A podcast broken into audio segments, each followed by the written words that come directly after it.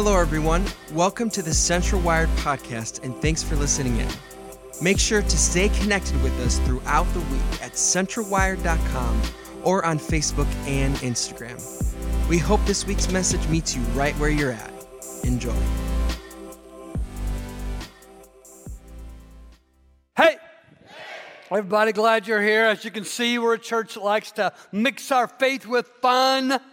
Um, if you're here for the first time or the first time in a long time, man, you've caught us. We're glad you're here, but you've caught us on the culminating weekend of a series we call Belong. Because Central, here's the deal this is a place where everyone belongs. Every kind of person, every color person, every cultural person, and wherever you are on your spiritual journey.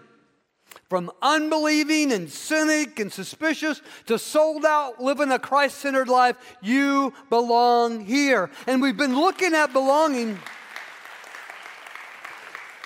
We've been looking at belonging through the lens of generations. We each, each generation has its own favorite kind of music that helps shape the culture. We talked first about the builder generation, the greatest generation that rose this country up with roads and hospitals and schools and highways and railroads. And we are grateful, grateful, grateful to the oldest generation, the builders. Uh, we are in your debt. Anything that we've done, we've just built on the foundation, foundation that you've laid. And then the second week, I talked about my generation, the baby boomers, the biggest generation. That's about all we got going for us. Um, then last week, Gray talked about his generation, Generation X, and all this generation stuff, just a vehicle to carry us into the heart of God's Word, the heart of Jesus, and the fullness of His Spirit. And so Ray talked about Jonah and his cynicism and his suspicion and his resistance to the, the authority of God.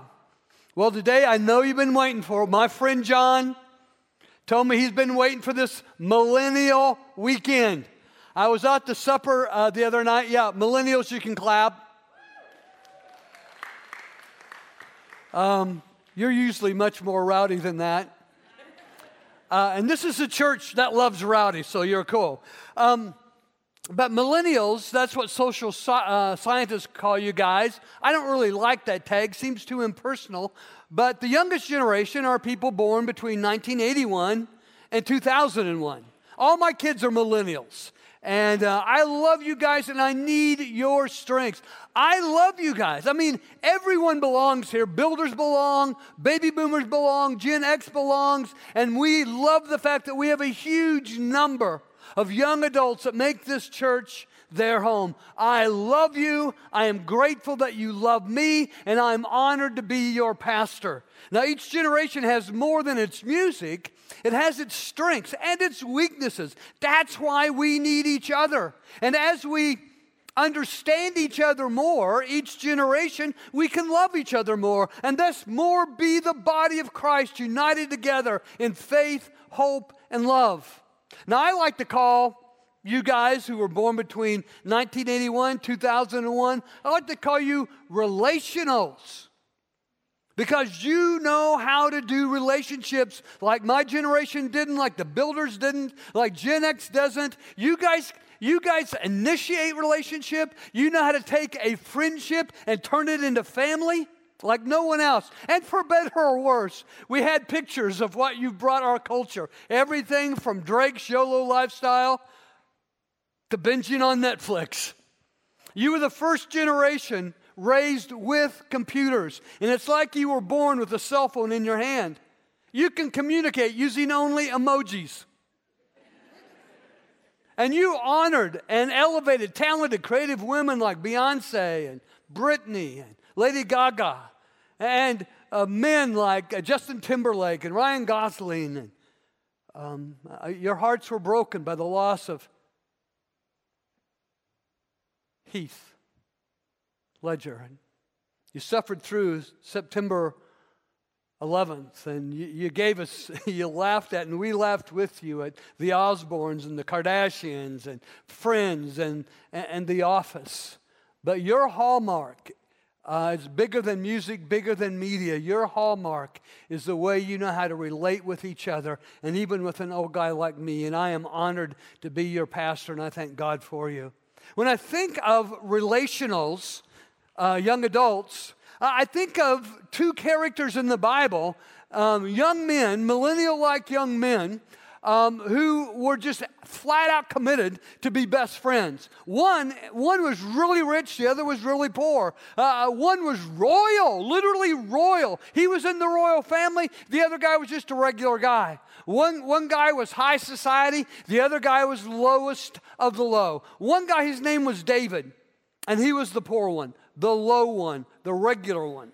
He was a shepherd. The other guy, his name was Jonathan. He was the son of the king. He was king to be. He was a prince. All he knew had been influence and wealth and ruling authority.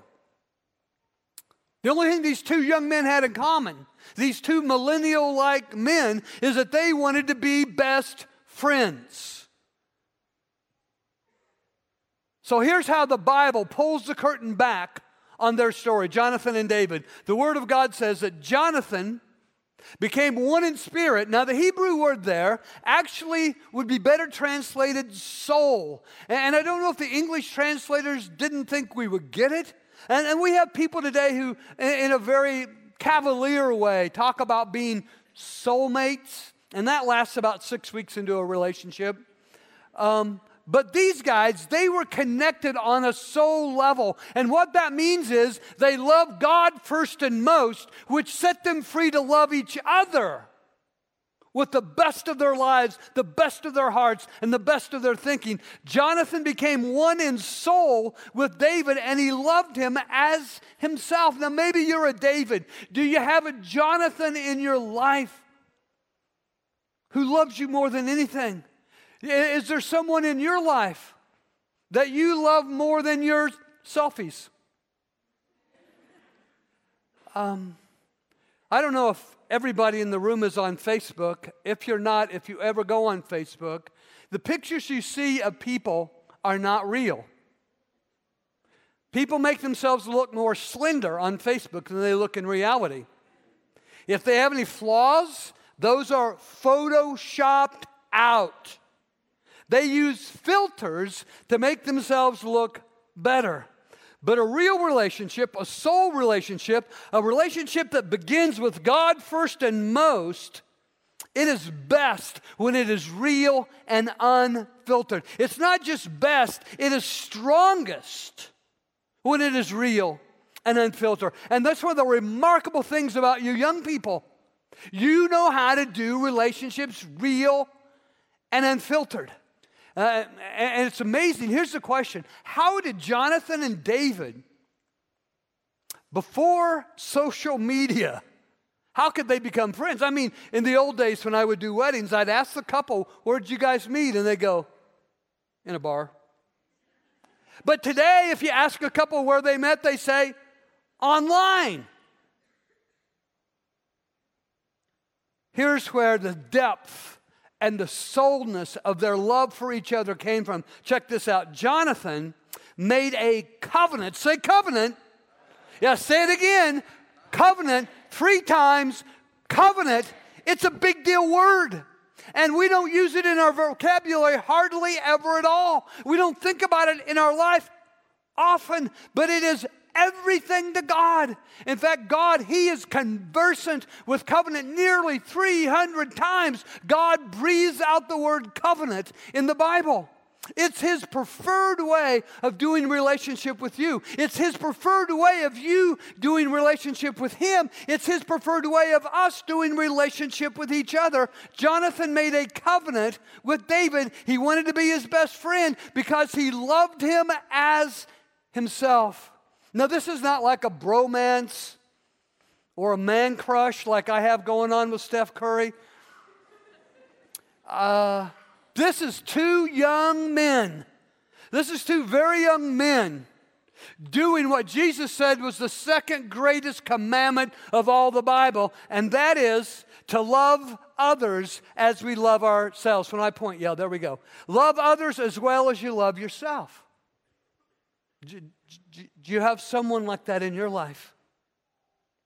You, you know, the sad thing, social scientists say that today in our culture, most relationships are superficial and casual. That's not what was going on between David and Jonathan and their God. They were flat out, full bore, fully committed to each other. So, this covenant deal, what is a covenant? A covenant is the strongest kind of relational commitment. It was the commitment you were making to God when you were baptized. Not when your mom and dad had you baptized as a little baby, that was their covenant. Your covenant was when you decided on your own faith to join Jesus in his death, burial, and resurrection through baptism. That was your covenant. Marriage is a covenant. And a covenant is an unbreakable promise. Um, our struggle with covenant, we, we are more conversant with contracts. We are like a contract crazy culture. You got to have contracts to do about anything. When I was a kid and wanted to have fun, I just went out and have fun. Today, kids got to sign waivers. If you want to rent a car, got to sign a contract. If you want a cell phone, got to sign a contract. DirecTV, got to sign a contract. Want to get married, want to buy a house, got to sign a contract.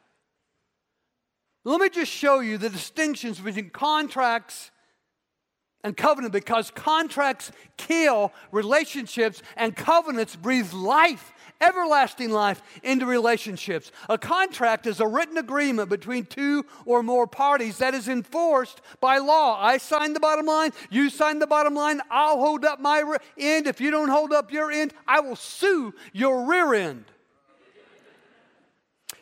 A, a covenant is, is not a contract, it's a relational promise that God sees as unbreakable that you would rather die than break your word in a relational promise. So let me just show you the di- distinctions. If a contract is broken, it can end a relationship. If a covenant is broken, there's forgiveness and starting over. That's what when we see marriage as a contract and it's broken, then we just want to throw in the towel. Eh, contracts are all about finding loopholes. How do I get out of this? Covenants are all about finding love. When things go wrong in a contract, people look for a way out. If things go wrong in a covenant, people look for a way through. Contracts are based on facts and feelings. Covenants are based on faith and trust. A contract is all about self. What do you want to get? And a covenant is all about sacrificial love. What are you willing to give. Now, before we get back to our story of Jonathan and David, one more insight. The Hebrew word for covenant is kashar, and it means to cut. And when David and Jonathan made this covenant with each other, the cut was deep and the cut was thorough. Now, you couldn't put those two words and use them to describe many relationships in my generation. Builders, my generation, Gen X, the typical situation is that relationships are superficial and casual. But you guys, born 1981 and on, you guys know how to do relationship deeply and thoroughly. And man, I want to be like you. Um, here's how God had taught his people to do covenant love. Now, this didn't start with Jonathan and David. In fact, I believe this is the wedding ceremony, the way the wedding went when God brought together Adam and Eve, made them husband and wife. Uh, God made a covenant with Adam, He made a covenant with Noah, He made a covenant with Abraham, a covenant with Moses, and now these two men practice the covenant. And here's what they did they brought together five creatures. Now, the number five in the Bible is a big deal number. In ancient Hebrew, they did not have numbers like we do, they gave the letters of their alphabet numerical value. And the fifth letter in the Hebrew alphabet is Ha, like Jehovah. Ha. It's God's name, but it means the number five is the number of grace. It's God, number five, God giving you good gifts you don't deserve. Here's a good definition grace Grace is God, and I could stop right there. Grace is God. God is only and always grace. That's His attitude towards you. That's his perspective on you. He always extends and revels in the grace that he lavishes on you. Grace is God giving us a good gift that we don't deserve, like his son Jesus. For God so loved the world that he gave us his one and only son, that whosoever would surrender to him would have everlasting life. Um, so they got these five animals a pigeon and a dove and a goat and a ram and a heifer. And if you ain't country folk, a heifer is a girl cow. It's five animals. What they did, they laid down the pigeon, they laid down the dove, and then they came to the goat.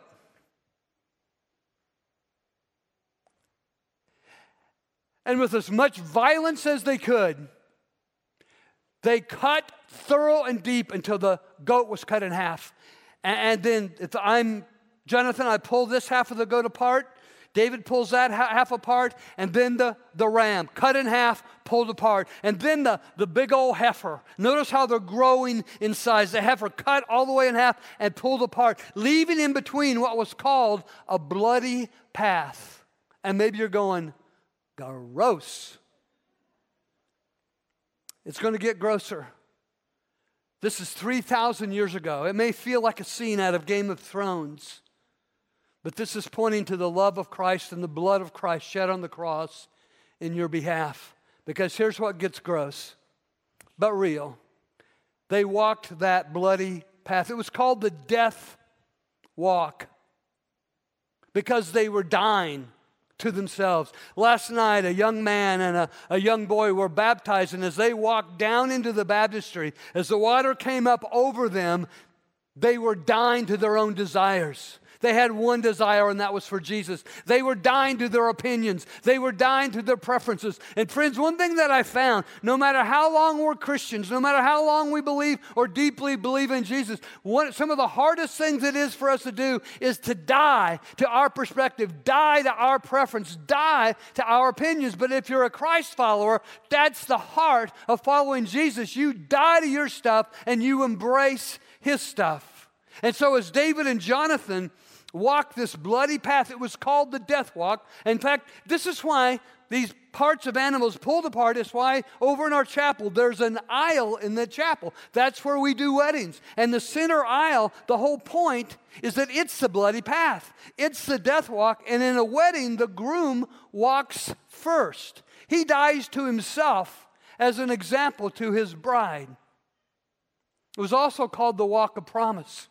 Because, you, and they walked it like this they walked it in a figure eight as a promise that this commitment was forever. I'll always put myself second. I'll always put you first. I'll always be less. You'll always be more. Less of my opinion, more of yours. Less of my perspective, more of yours. Less of me, more of you. In fact, that's how John the Baptist described his relationship with Jesus. John said this I am filled with joy at this moment. Where'd that joy come from?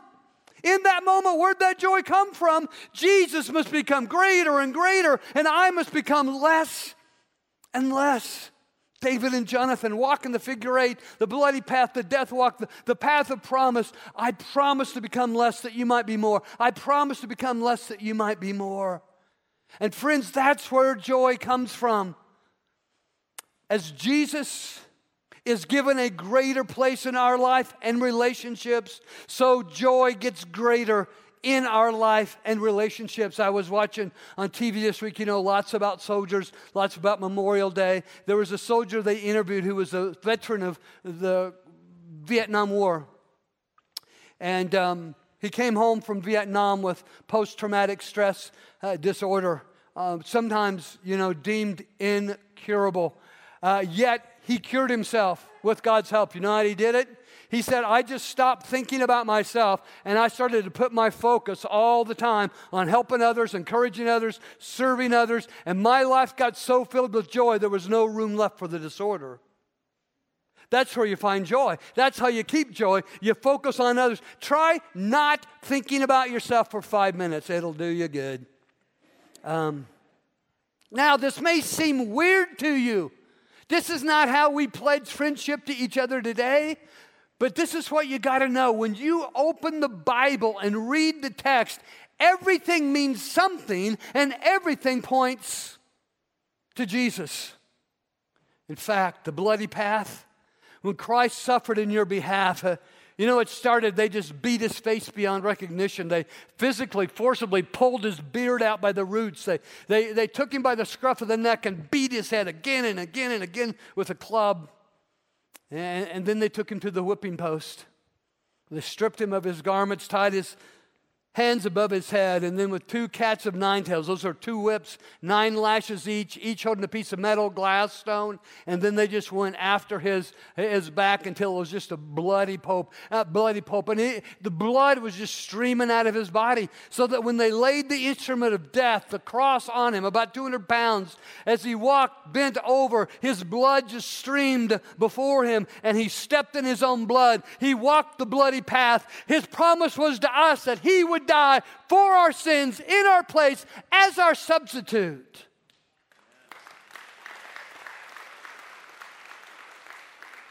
Now, now that's huge because I'm going to go into the middle of these creatures. Not yet the pigeon, not yet the dove, but that goat that was killed with horrific violence. Here, uh, here's how it started Jonathan and David would take turns taking that goat's face in their hands and speaking their sins onto the goat. This is not the first time this has happened. This is a pattern among God's people. When they're looking for forgiveness of sin, they speak their sins on the head of the goat. It's a picture that while I was yet a sinner, Christ died for me. It's a picture that Jesus, though sinless, knew no sin, did no sin, was made to be my sin that I might be made right with God. And so they spoke their sins, the sins went on the goat, and then with as much violence as they could, they cut that goat in half. Violent? Why? With as much anger as they could muster. It's an innocent animal. Oh, that's the point. Our sins can be transferred to someone who is absolutely innocent in every way, and that someone becomes our substitute in death, dies in our place, and absorbs in their body all the violence of God due us for our sin. Jesus on the cross took all God's anger. So when that young man was baptized last night and that little boy was baptized last night, when they came up out of the water, they came up into this trajectory of superabundant life. God will never, never, never, never be mad at them because on the cross, Jesus absorbed all the anger of God due them for their sin in their behalf as their substitute. He was the innocent, He was the perfect, but He gave His life and bore our sins in our stead. That was the goat. Now let's go back to the pigeon. A pigeon in the Hebrew culture represented abject poverty, humility. A poverty that was so severe and you were so humiliated, you just had to cover your face and lift it. You were so humbled by your poverty, you cover your face and lift up your hand for somebody's generosity. And that's a picture of Jesus, who humbly jettisoned from himself all that was heaven, all that was his glory, all that was his majesty, and took on flesh as a little bitty baby, born of a virgin. He humbled himself to the point of death on the cross, even crucifixion. That pigeon, that humility is our awareness of our desperation for God that we are forever. The pigeon was not cut in half. Goats cut in half, rams cut in half, heifers cut in half, but not, not the pigeon. Because we never lose our desperation for God. Now, the dove, in the Bible, the dove, a dove is a symbol of Holy Spirit. Remember, Holy Spirit settled on Jesus like a dove. Remember, a creation as God was creating, the, the Holy Spirit hovered like a dove over the deep. So the dove is not cut in half because it represents the eternal Holy Spirit who satisfies and fills and addresses our deep desperation for God and causes within us to flourish the fruits of the Spirit. When those guys were baptized last night, oh my gosh, they were filled to the full with the fullness of God's Spirit. And all of a sudden, there was a quickening within them as the fruits of the Spirit became embryonic and now will begin to grow in their lives. Fruit, fruit like love and patience and gentleness and kindness. So the dove is not cut in half. So we talked about the goat. Now we move on to the larger animal, the ram. The ram was a peace offering. If I'm real, I've made myself an enemy of God, and I don't know how to get back in relationship with Him. I've done things uh, in my marriage, I've done things raising my children um, that I wish I could undo. I, I need to have peace with them. Jesus was your peace offering on the cross. It was the only acceptable gift that would satisfy the holiness of God in the face of our sin. And when Jesus died on the cross like that, hey, remember the other time when a ram is a big deal in the Bible? The ram and Abraham. It's like a rap ram and Abraham. No, remember, Abraham found the ram tangled in a bush and said, This place is Jehovah Jireh, God the provider, for he has provided a peace offering to die in the place of my son. And so that's this ram and this covenant commitment between David and Jonathan. Something has to die, blood has to be shed. And it was pointing to Jesus on the cross. And there's stuff in me that needs to die and stuff in you that needs to die for there to be peace in our relationships and peace between us and God. And then the final sacrifice was that, that heifer, and this is a huge, huge deal. Notice that the animals get bigger. And now this is a, a, a cow, and it's meant for cleansing. Not only are you forgiven, by the work sacrifice of the goat. Not only do you have peace because of the sacrifice of the lamb, but now but now you are cleansed of all guilt and shame by the blood sacrificed by this innocent substitute. That's the work of Jesus on the cross. Through that forgiveness, through that peace, through the sacrifice he made for your cleansing, you find unconditional acceptance from God. So when God looks at you, He's like me when I hold my little grandson up in my arms and I just delight. When I hold my little Bella up in my arms, my granddaughter, and just delight. They're not doing anything to impress me. They don't have any degrees, they don't have any money, they want Papa's money. they are loved by me surely because they are who they are. That's how God loves you. God, your Father, holds you up in His arms and He just takes great, ferocious delight in you, not because of anything you've done good or there's nothing you can do bad that will keep Him from holding you up and just delighting Himself, His face radiating on you with blessing. That's how God loves you. And that's the point of all those sacrifices. Because of that love David and Jonathan had found from God, now they could extend it to each other. But they're not done. Uh, uh, on that bloody path, they've walked the figure eight, now they've stopped, and they stop back to back. You know, like, I've got your back, I am your support. I will be your encouragement. I will be your comfort. I will never leave you nor forsake you. I've got your back. And then to exemplify that, they exchanged weapons. David, this is the David that killed Goliath with the sling. So he either gave Jonathan his sling or maybe a, a rod or maybe a staff, but he gave him his shepherd's weapon. And Jonathan, he pulls out his princely sword the royal sword and he hands it to David. Back to back, it's like, hey, we won't fight with each other. We'll fight against anyone who comes against us or against our God, but we won't fight with each other. In fact, when I would sit down in the old days with young couples, I would tell them, hey, conflict is inevitable, but fighting is an option. And I would tell them the story. Those guys said they would never fight with each other. We may have different opinions, We may, one may have one strength, the other may have another strength. We both have weaknesses, but we will not fight. That's covenant love in a marriage. That's covenant love with children. That's covenant love between friends. No more fighting. The only weapon we have is the sword of the Spirit, which is the Word of God. And then they exchange they exchanged belts. They took their belts off. And this was a symbol that they would always hold up each other's pants. No, they didn't wear pants, they wore robes. No, the belt was a symbol of their core strength. The core, the, everything, every other part of our body is only as strong as our core. And as the core gets stronger, everything else gets stronger. In fact, Paul called it the belt of truth. And so they're exchanging belts to say, I will be, wherever you're weak, I will be your strength. When couples get married, that's what the vows are all about. And it's not that my Debbie, I just use her strengths in my weakness. No, I become a whole person as I become strong as Debbie wherever Debbie is strong. And she becomes a whole person, not as she just appropriates my strength for her weakness, but as she becomes strong in the areas where I'm strong. That's how we become whole, whole people, as we become strong as the friends, as the family in our lives are strong.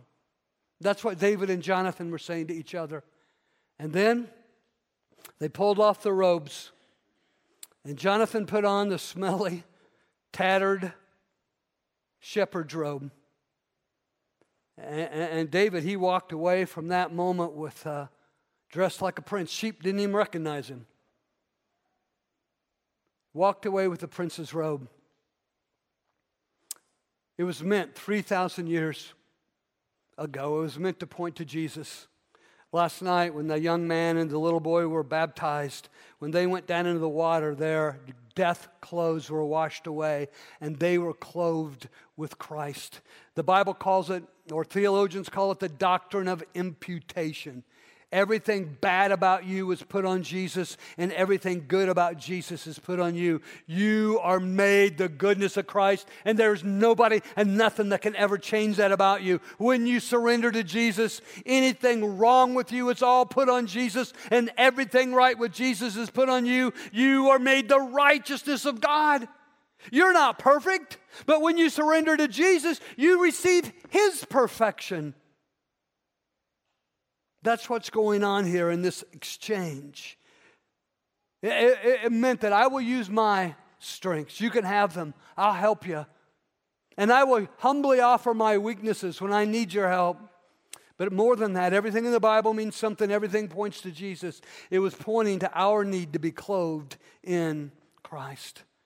Well, sadly, David goes on. Jonathan dies, a young man, a soldier in battle. And just as Randy honored those fallen for our country in our country service, so David honored jo- uh, Jonathan by writing this song. He, he wrote, How the mighty have fallen in battle. Jonathan lies slain. I grieve for you, Jonathan, my, not my friend, not my bestie, my brother. You were very dear to me. Your love for me was wonderful, full of wonder. How the mighty have fallen. Young people, I, I, thank God for you. You come here each week, you bring your friends, you pursue the cause of Christ. You're countercultural in that regard. And I'm honored to have you in my life and to be your pastor. Um, When I, when I mention your youth, I want you to think of Jonathan and David. But when you think of Jonathan and David, I want you to think of Jesus, who took your place as your sub- substitute and died to atone for your sins. Scripture says, Jesus, the Lamb of God, who takes away your sin. Jesus, who offers his body as an atonement for your sin. Jesus is the once, once, once on the cross. It's for all, everyone, every color, every culture, every kind, every generation of purpose. Once and for all sacrifice God offered on the cross. At the same time, Jesus is the goat set out from God's presence to carry away our sin. He is the conquering warrior. Remember the exchange of weapons? You don't even have to fight. He gives you the Bible as your weapon. He fights your battles for you, and He wins every stinking time. He is triumphant over hell, over death, and the grave, and He'll win battles for you. He is the conquering warrior who cannot die, victorious over sin and death. On the cross, Jesus was for a time forsaken by God so that those who love Him will never be rejected, fully accepted on every level and in every way. Praise the Lord.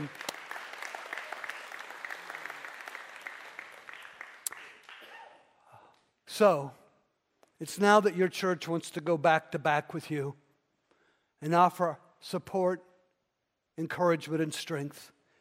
Every year on Memorial Day weekend, we offer roses to people who've lost loved ones over the course of the last year. The rose is meant to do two things to honor your loved one that you've lost and to let you know that your church is with you with support, with strength. We join you in your mourning and grief to offer our strength and comfort. And so, um, oh, would you stand with me, please? I'm going to have, um, as our band plays, I'm going to come off the stage, and if you've lost a loved one since Memorial Day weekend 2018 until now, if over the course of that year you lost someone you loved, I would like to honor you uh, with a rose. So as we sing, as the band plays and leads us, if you come to the front, I have a rose um, for you in honor of the one you love and to show you that I love you and I'm with you in your loss. Thanks so much for joining us. Just a reminder to stay connected with us throughout the week at centralwired.com or on Facebook and Instagram. Thanks again for being with us and have a great week.